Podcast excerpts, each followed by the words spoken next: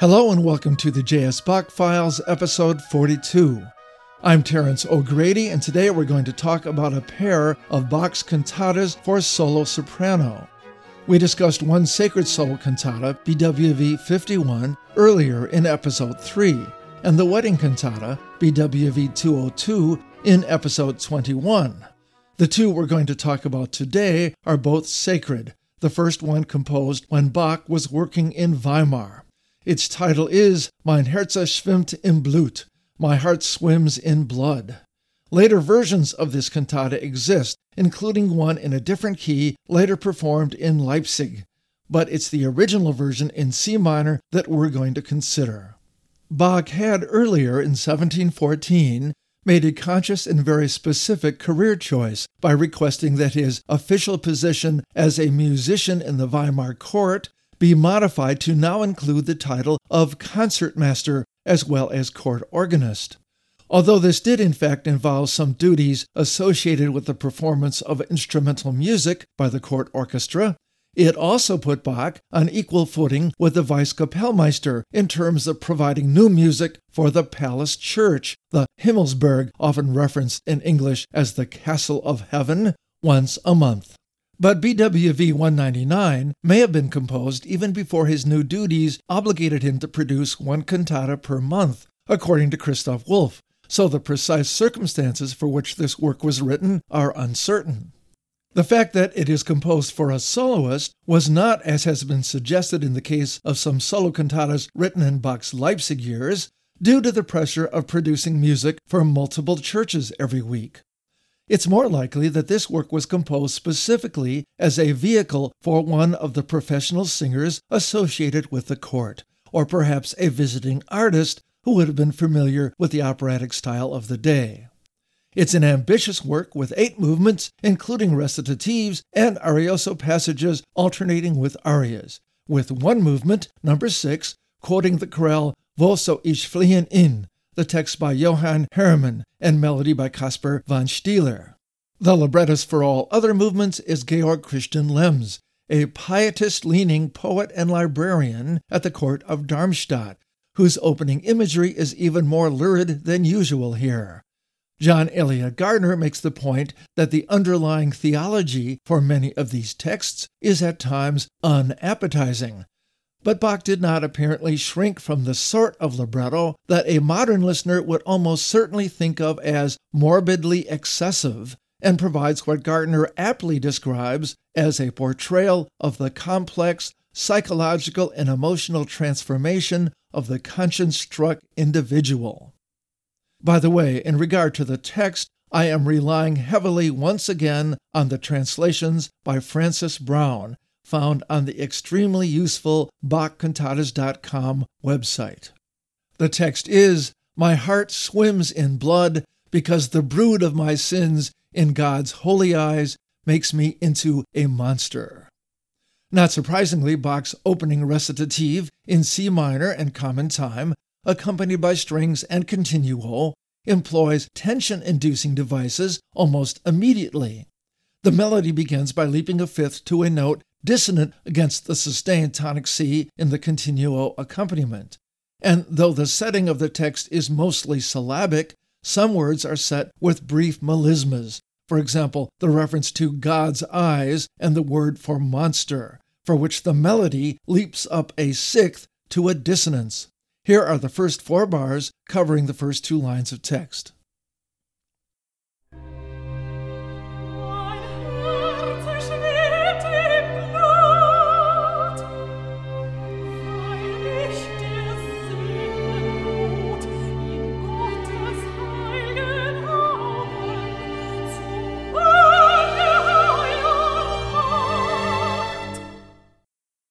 As is typical for Bach's more dramatic recitatives, the tonality is fluid.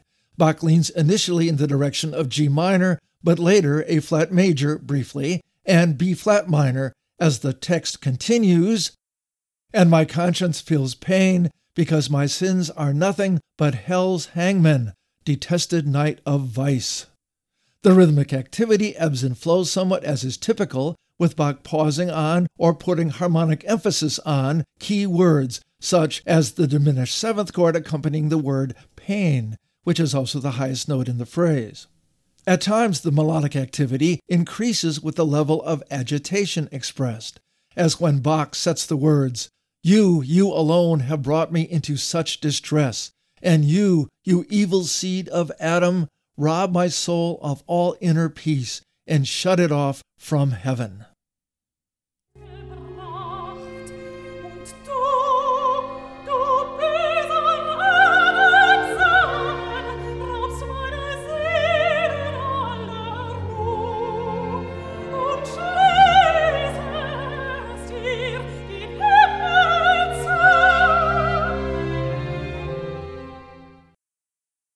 The level of activity actually slows somewhat for the last section of text, although the most emotionally potent words are still singled out for special harmonic treatment.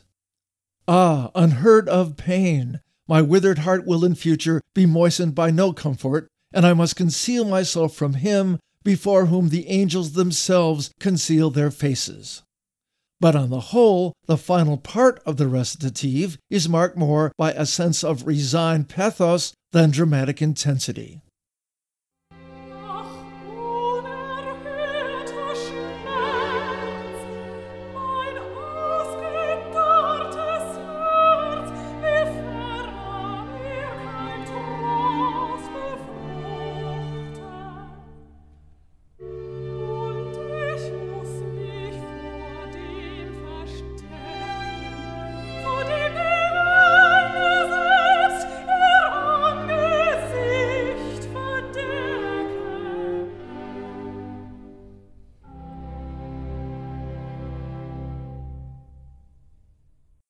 The aria which follows, still in C minor and common time, has as its text Silent sighs, quiet moans, you may tell of my pains, since my mouth is closed.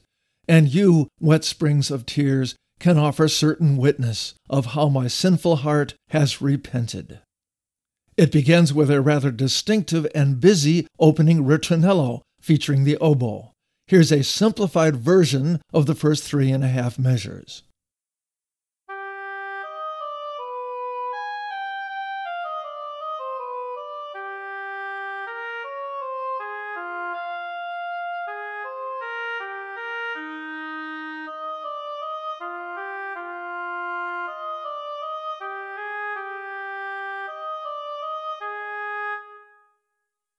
The first measure exploits repeated long, short, short rhythmic patterns, here an eighth note followed by two sixteenths, as well as a distinctive melodic profile, a large ascending leap immediately followed by stepwise descending motion. The pattern introduced in the second measure, which ends up being even more important as the movement unfolds, reverses the rhythmic pattern to two shorts and a long, two sixteenths followed by an eighth, in a motivic figure that repeats twice, each time a step higher. The last four bars of the opening ritornello play off these ideas while introducing a new, sequentially repeated idea, beginning again with a large ascending leap.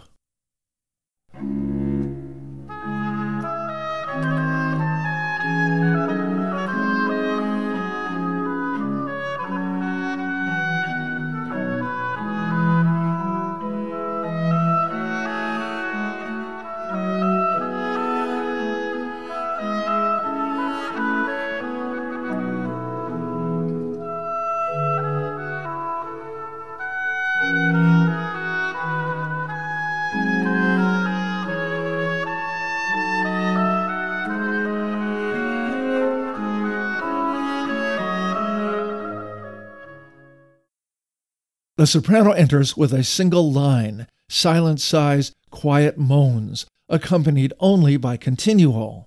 While the melody doesn't directly imitate the oboe's ritornello melody, it makes use of some of the same motivic ideas, varying and extending them, particularly large ascending leaps followed by falling half steps.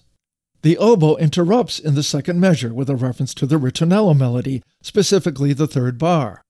The soprano then restarts her melodic statement, varying some of the same motives and introducing a pair of long melismas on the phrase, My mouth is closed. Against the soprano's line, the oboe continues with an elegant counter melody based on motives from the ritornello. After the soprano's opening statement comes to a close on a solid C minor cadence, a close variant of the ritornello then returns, bringing the first section of the da capo aria to a close. Here's an excerpt from the soprano's entrance to the conclusion of her first statement.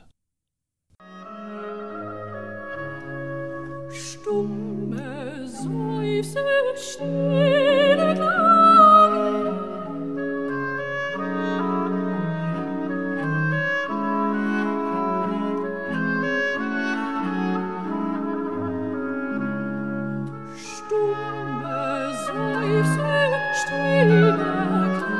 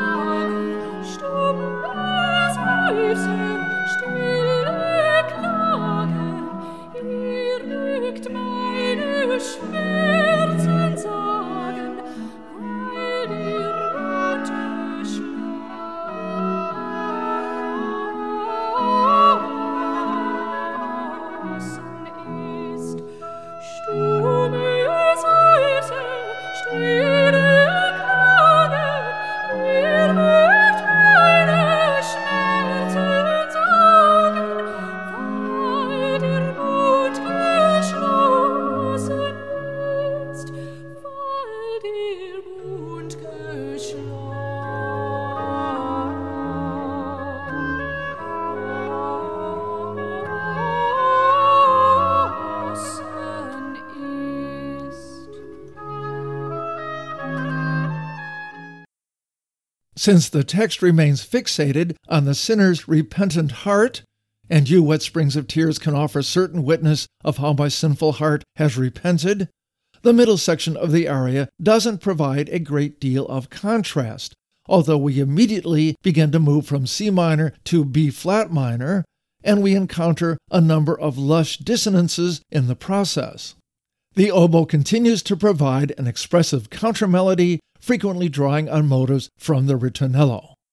The second part of the middle section, which repeats the same text, begins in E flat major, but sequential activity soon drives the key toward G minor, which, although briefly undermined by further sequential patterns, holds sway through to the end of this section. Melodically, the soprano's line climaxes over a full diminished seventh chord on one of the several repetitions of the word repented, before assuming a more modest level of activity while the attention shifts to the oboe and its expansive countermelody, which is drawn once again from the ritornello theme. Here is the middle section.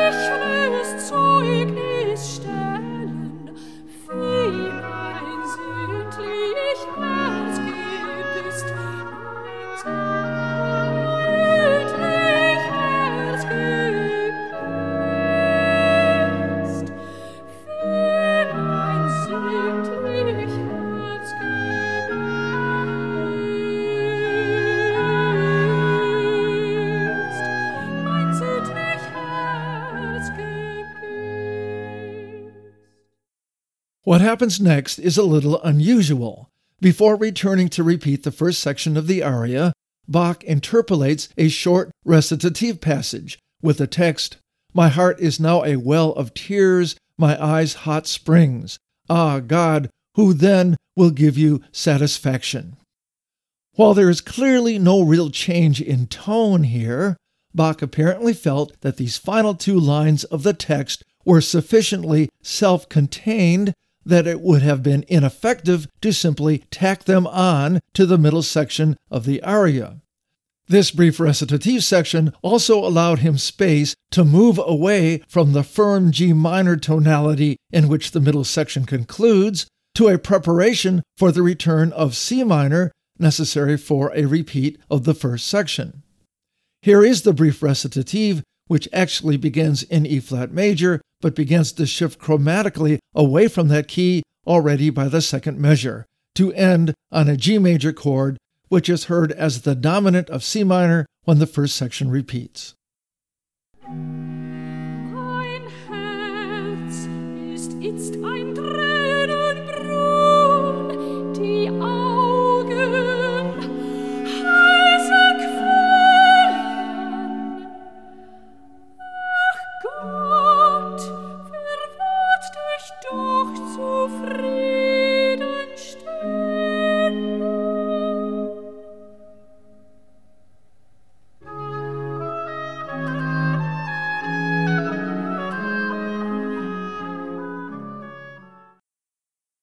The recitative that follows has as its text, But God must be gracious to me because I wash my head with ashes, my face with tears. I beat my heart in remorse and sorrow, and full of grief say, God, be gracious to me, a sinner. Ah, yes, his heart breaks, and my soul says, which leads directly into the aria which follows. Although still primarily concerned with expressing the singer's guilt and remorse, the opening line of text, which refers to God's graciousness, begins in B flat major and is temporarily devoid of expressive chromaticism or dissonance. But we tilt back to C minor by means of an unexpected full diminished seventh chord, with the mention of washing my head with ashes. Still, on the whole, this recitative, though still somber for the most part, is less agitated than the first and concludes with a gentle cadence on B flat major. The text for the aria that follows continues along the same lines, but again shows the hopefulness that comes with God's forgiveness and grace. Deeply bowed and full of remorse, I lie, dearest God, before you. I acknowledge my guilt, but still have patience, still have patience with me. Bach's setting of the text is in the form of what Julian Mincham refers to as a civilized and refined minuet in E flat major and 3 4 time and marked andante. It begins with a long and given the expressions of musical anguish we've encountered to this point, surprisingly restrained, almost sedate, and certainly very elegant ritornello.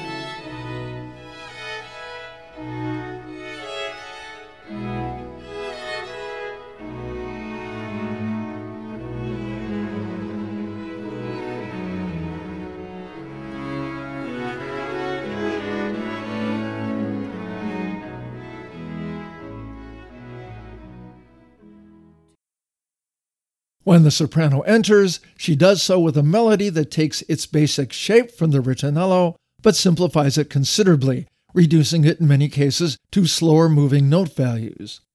Like the ritornello melody, it frequently ties notes from beat 3 of a measure across the bar to beat 1 of the next measure, thereby avoiding phrases that seem to square rhythmically and also providing for some dissonant suspensions but there are remarkably few other musical expressions of sorrow. What little chromaticism there is, is generally devoted to setting up tonicizations, that is, suggesting momentarily that a new tonal center is being established. There are deceptive cadences as well, as Bach sidesteps an expected resolution of a dominant sounding chord. On the whole, there are few clearly effective gestures compared to the first aria, but one does stand out the long melisma twice provided for the word Reue or remorse. Here's an excerpt beginning with the soprano's entrance and extending to the second expressive melisma on the word remorse.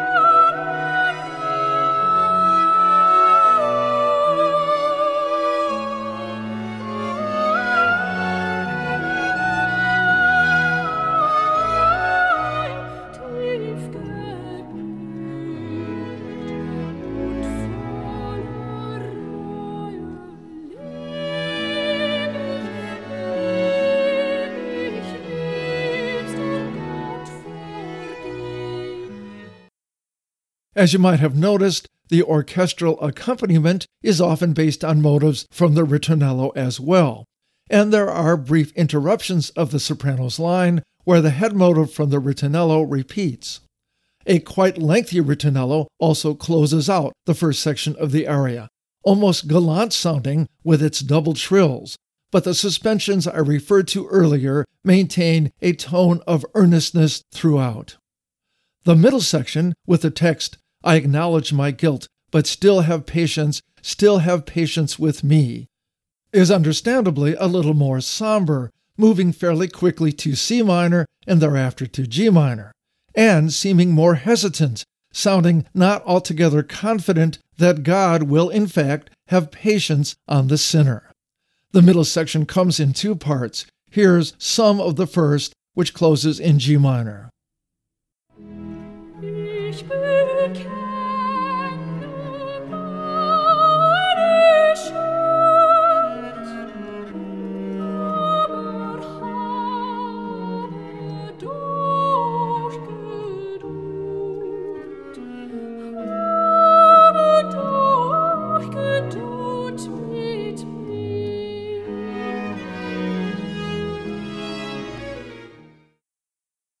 After another 16 measure ritornello, the second part of the middle section begins in G minor, employing again the same text and drawing somewhat more obviously at times on the original vocal melody, as does the orchestral accompaniment.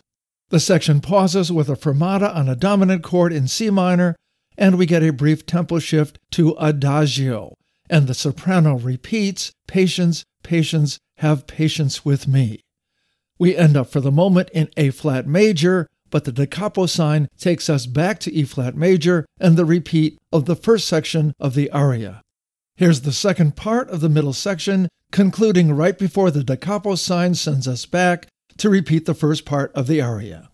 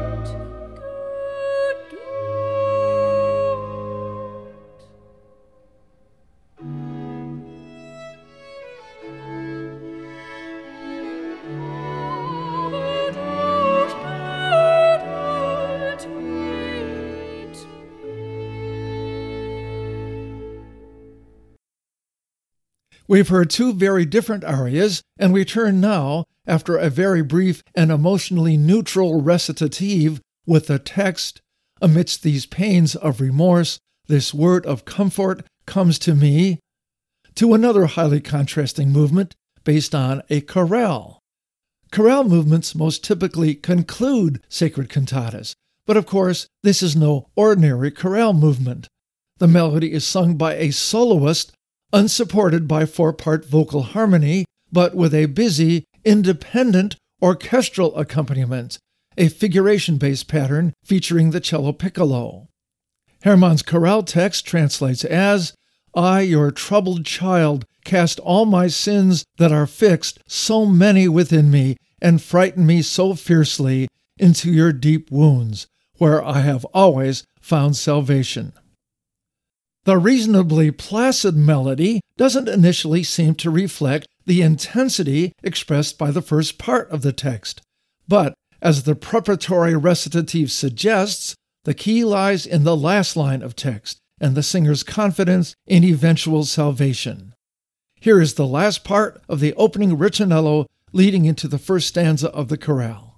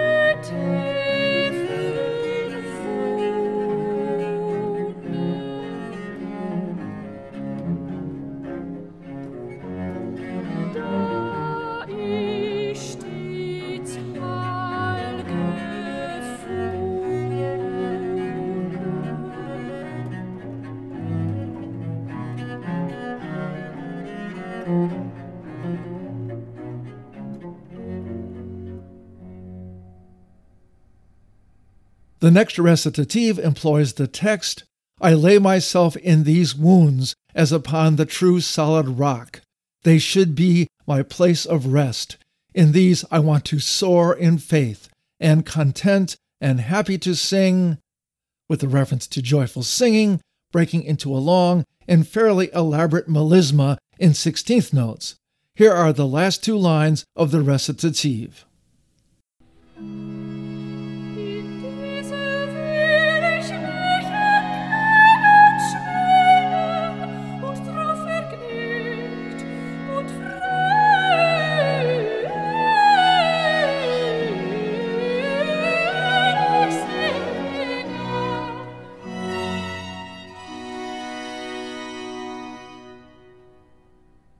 This exuberance is continued, actually multiplied, in the final movement, written in the style of a gigue. The opening ritornello theme, featuring the oboe again, is very idiomatic and actually quite cheerful, and makes it clear that we have very much turned the corner from the somewhat morbid self recriminations of the earliest movements to a secure confidence in salvation. The text is How joyful is my heart since God is reconciled, and through my remorse and sorrow, no longer from salvation or from his heart, shuts me away.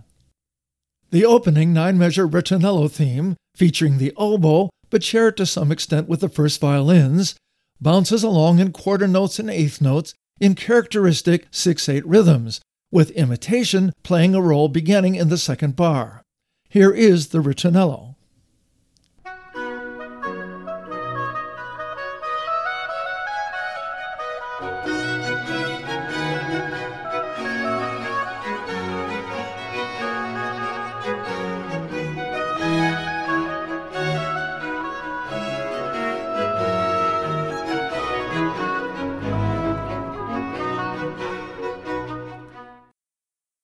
Soloist enters with a slightly simplified version of the ritornello melody, but departs from it somewhat melodically and harmonically by the third measure, to exchange motives with the oboe and to introduce some longer sustained tones.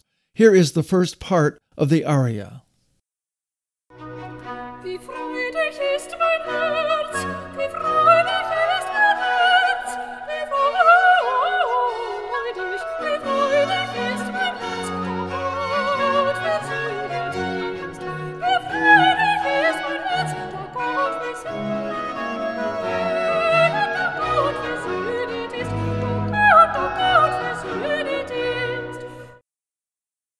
The middle part of the Da Capo aria, and through my remorse and sorrow, no longer from salvation or from his heart shuts me away, is consistent with the first part in terms of overall tone, although it quickly introduces a new, somewhat repetitive melodic idea, which is immediately repeated up a step as we head toward F major. It proceeds with motives that are certainly similar stylistically to those in the first section, but there's no direct repetition, and the middle section does move farther afield tonally, moving on from F major to D minor just a couple of measures later, and then briefly to C minor before heading back to B flat via another sequential repetition. Perhaps the most elaborate phrase in the middle section is the final one, which confirms us in the key of G minor. Here's the middle part of the aria and a little bit of the da capo back to the opening ritornello.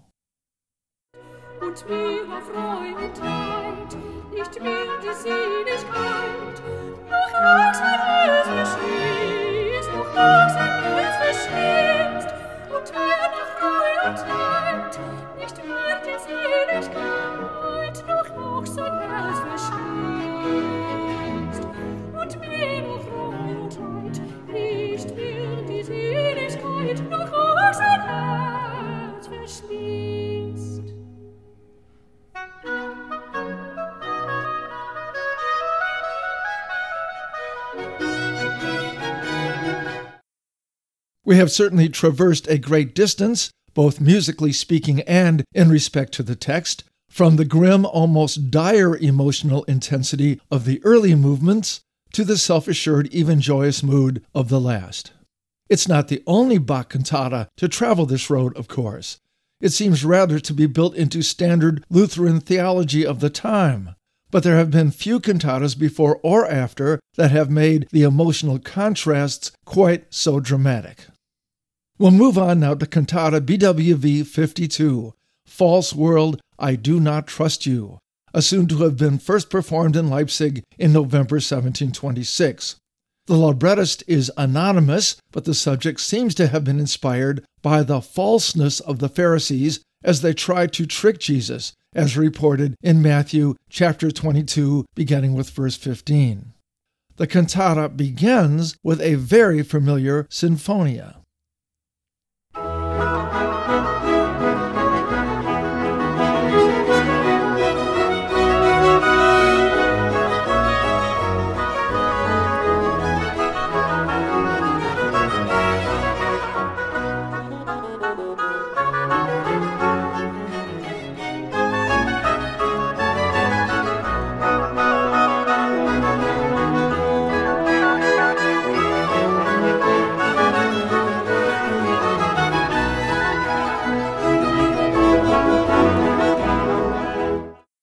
Exactly why Bach used a presumably earlier version of the first movement of the Brandenburg Concerto No. 1 in F major is a bit of a mystery.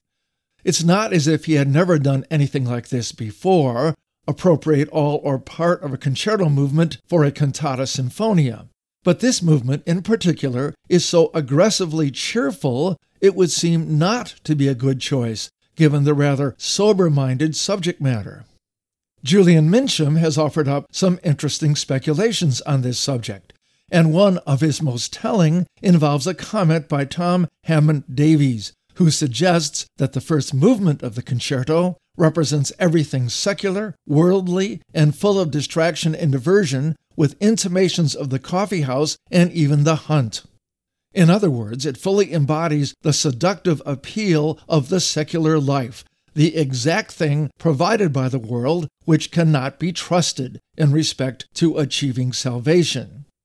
The opening recitative expresses it bluntly False world, I do not trust you. Here I must live among scorpions and among false snakes. Your face, which is always so friendly, is secretly plotting mischief. The melodic flow is jagged and purposely unpleasant, with diminished seventh chords abounding, although the harmonic vocabulary smooths out somewhat at the reference to your face, which is always so friendly.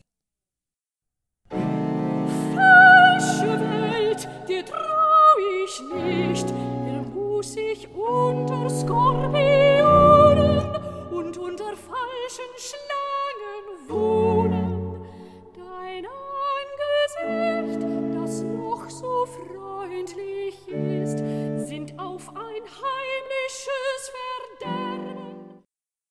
But the music darkens again quickly, and bitter dissonances return when the text, taken from 2 Samuel chapter 3, verse 27, continues with when Joab kisses, then a just Abner must die. Plain dealing is banished from the world. Falsehood, which has given a dramatic leap to a sharp dissonance by Bach, has driven it away.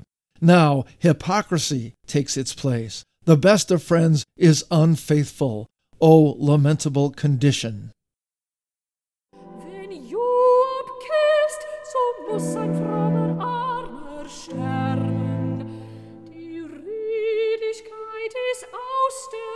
Verbannt, die Falschheit hat sie fortgetrieben. Nun ist die Heuchelei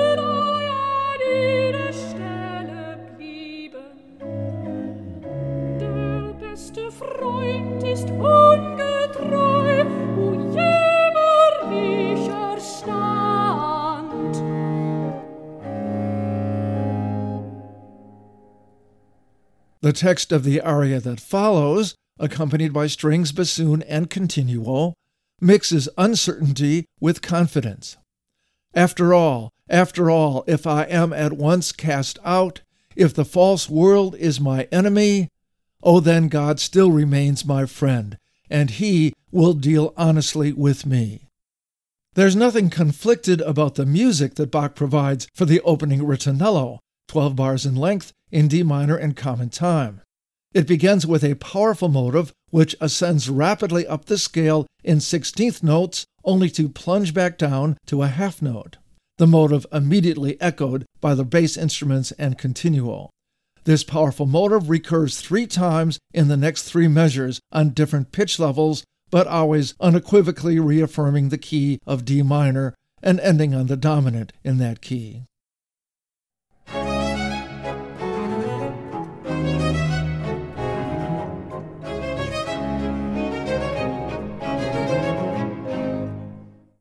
The next four bars take the opening motive and invert it, but tack on a new motive exploiting a favorite dactylic rhythmic figure of Bach's, in this case an accented eighth note followed by two weak beat sixteenths.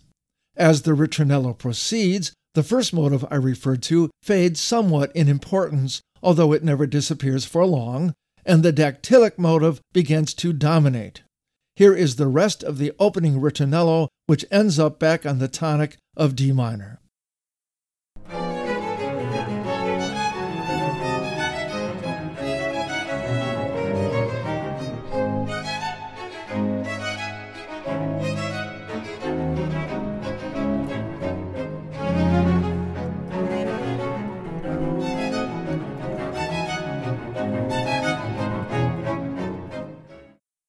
When the soprano enters with, After all, after all, if I am once cast out, the initial uncertainty shows in her rather sparse opening rhythmic figure. It's dactylic, but starting after an eighth rest on the initial 16th note weak beats and ending up with an eighth note on the next strong beat. This rather hesitant opening figure is sung twice, the second time a step higher, with similar motives heard in the orchestra to fill up the space in between. The motive returns multiple times with the words after all, but otherwise the soprano makes use of a somewhat more continuous line, with a lengthy 16th note melisma on verstoßen, or cast out.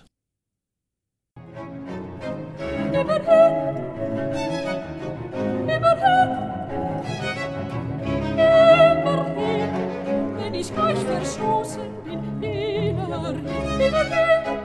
Wenn ich reich verstoßen, verstoßen bin, nimmer hin, nimmer. Wenn ich gleich verstoßen bin, wenn ich reich verstoßen bin, nimmer hin. Wenn ich gleich verstoßen bin, immerhin, immerhin. nimmer.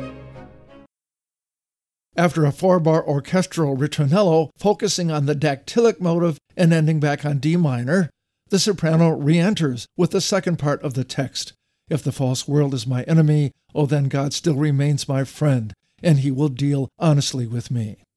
The melodic ideas are largely new here, based on a more continuous flow of eighth notes at first, including some arpeggiations of diminished chords.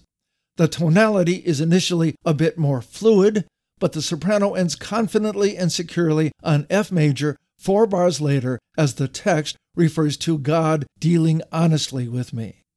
That key is continued by the intervening brief ritornello, which again draws on familiar motives from the opening.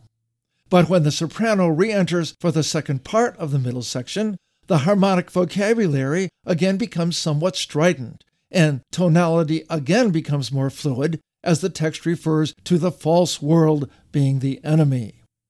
The mostly new melodic ideas here still make references to the familiar dactylic patterns, but also makes use of more broadly constructed phrases, including a rather sweeping, sequentially based ascending melisma at the mention of mein Freund, my friend.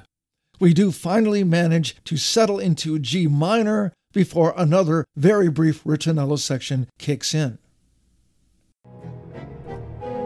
Ist die falsche Welt mein Feind, so bleibst doch Gott mein Freund, dies red mich mit mir meint, red mich mit mir meint.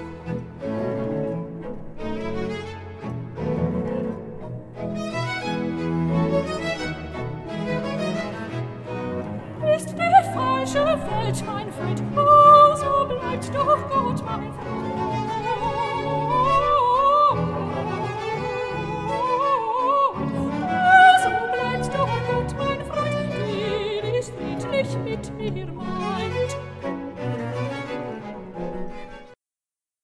That's as far as we're going to take this aria, although Bach is certainly not finished at this point.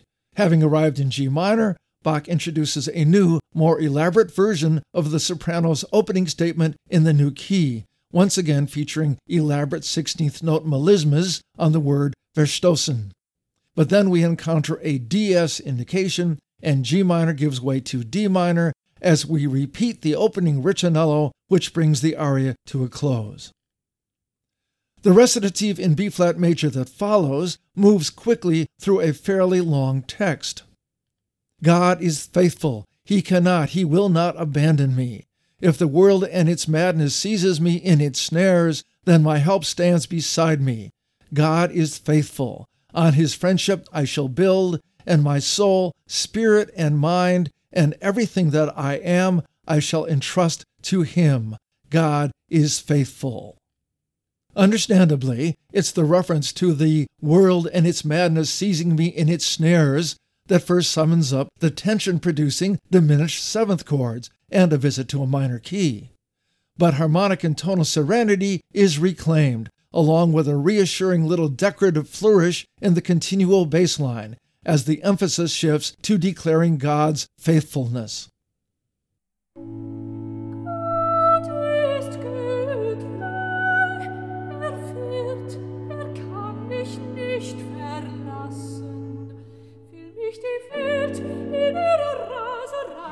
Ihre Schlingen fassen, so steht mir seine Hilfe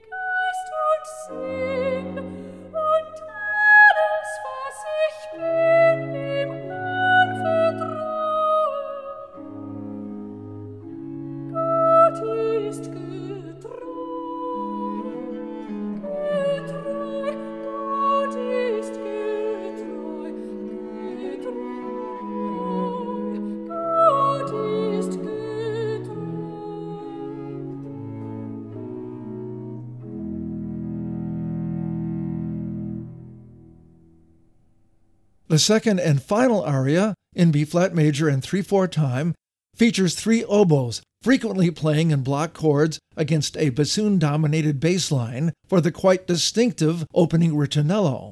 The opening four note motive, beginning on the fifth of the scale on an upbeat and leaping up a fourth to the tonic note, which is then decorated briefly by a lower neighbor tone. This dominates much of the ritornello.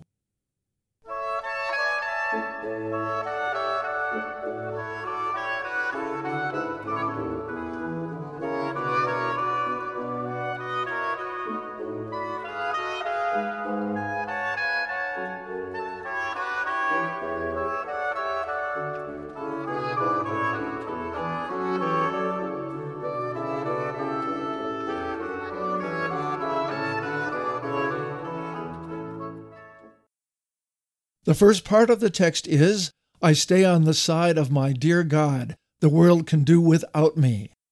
The soprano's opening four measure phrase is a confident one, which begins with the ascending leap of a sixth and reaches its high point already by the second bar.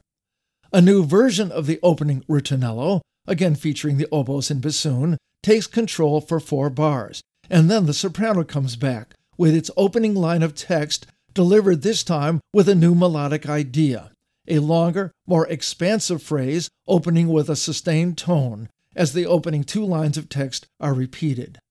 We'll hear that much beginning with the soprano's entrance.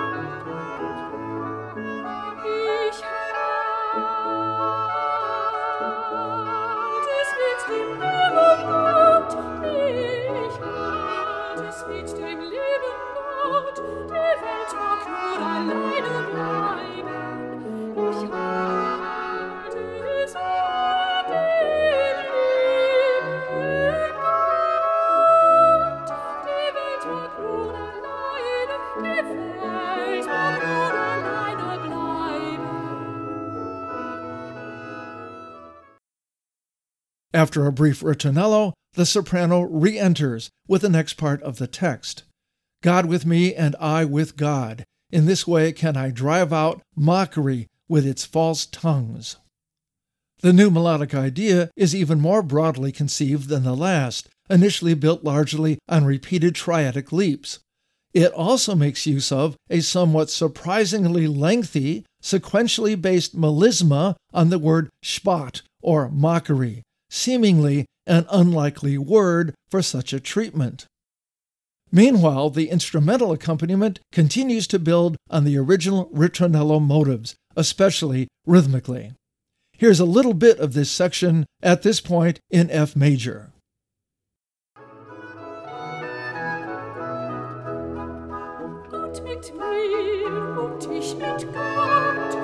Gott mit mir und ich mit Gott,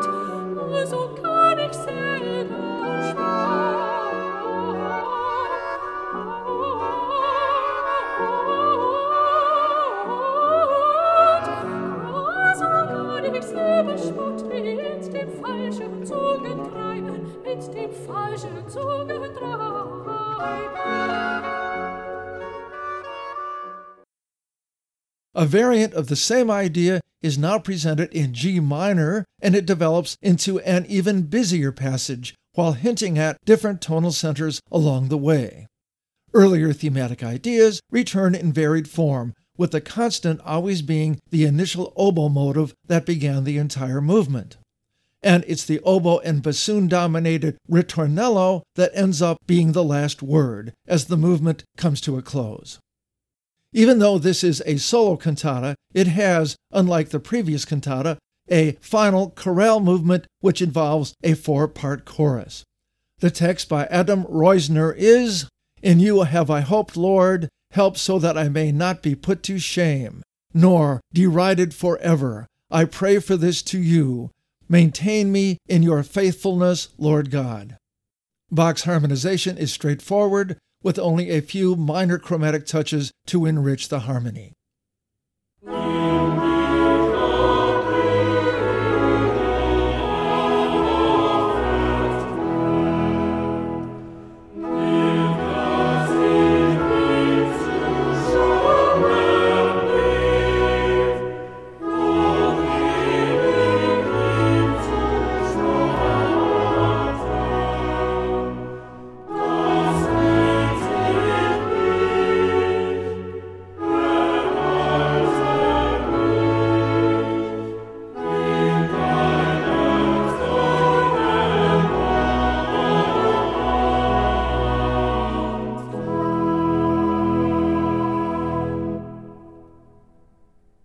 We're going to stop with these two soprano cantatas, two quite different works, although both perfectly effective in their original context.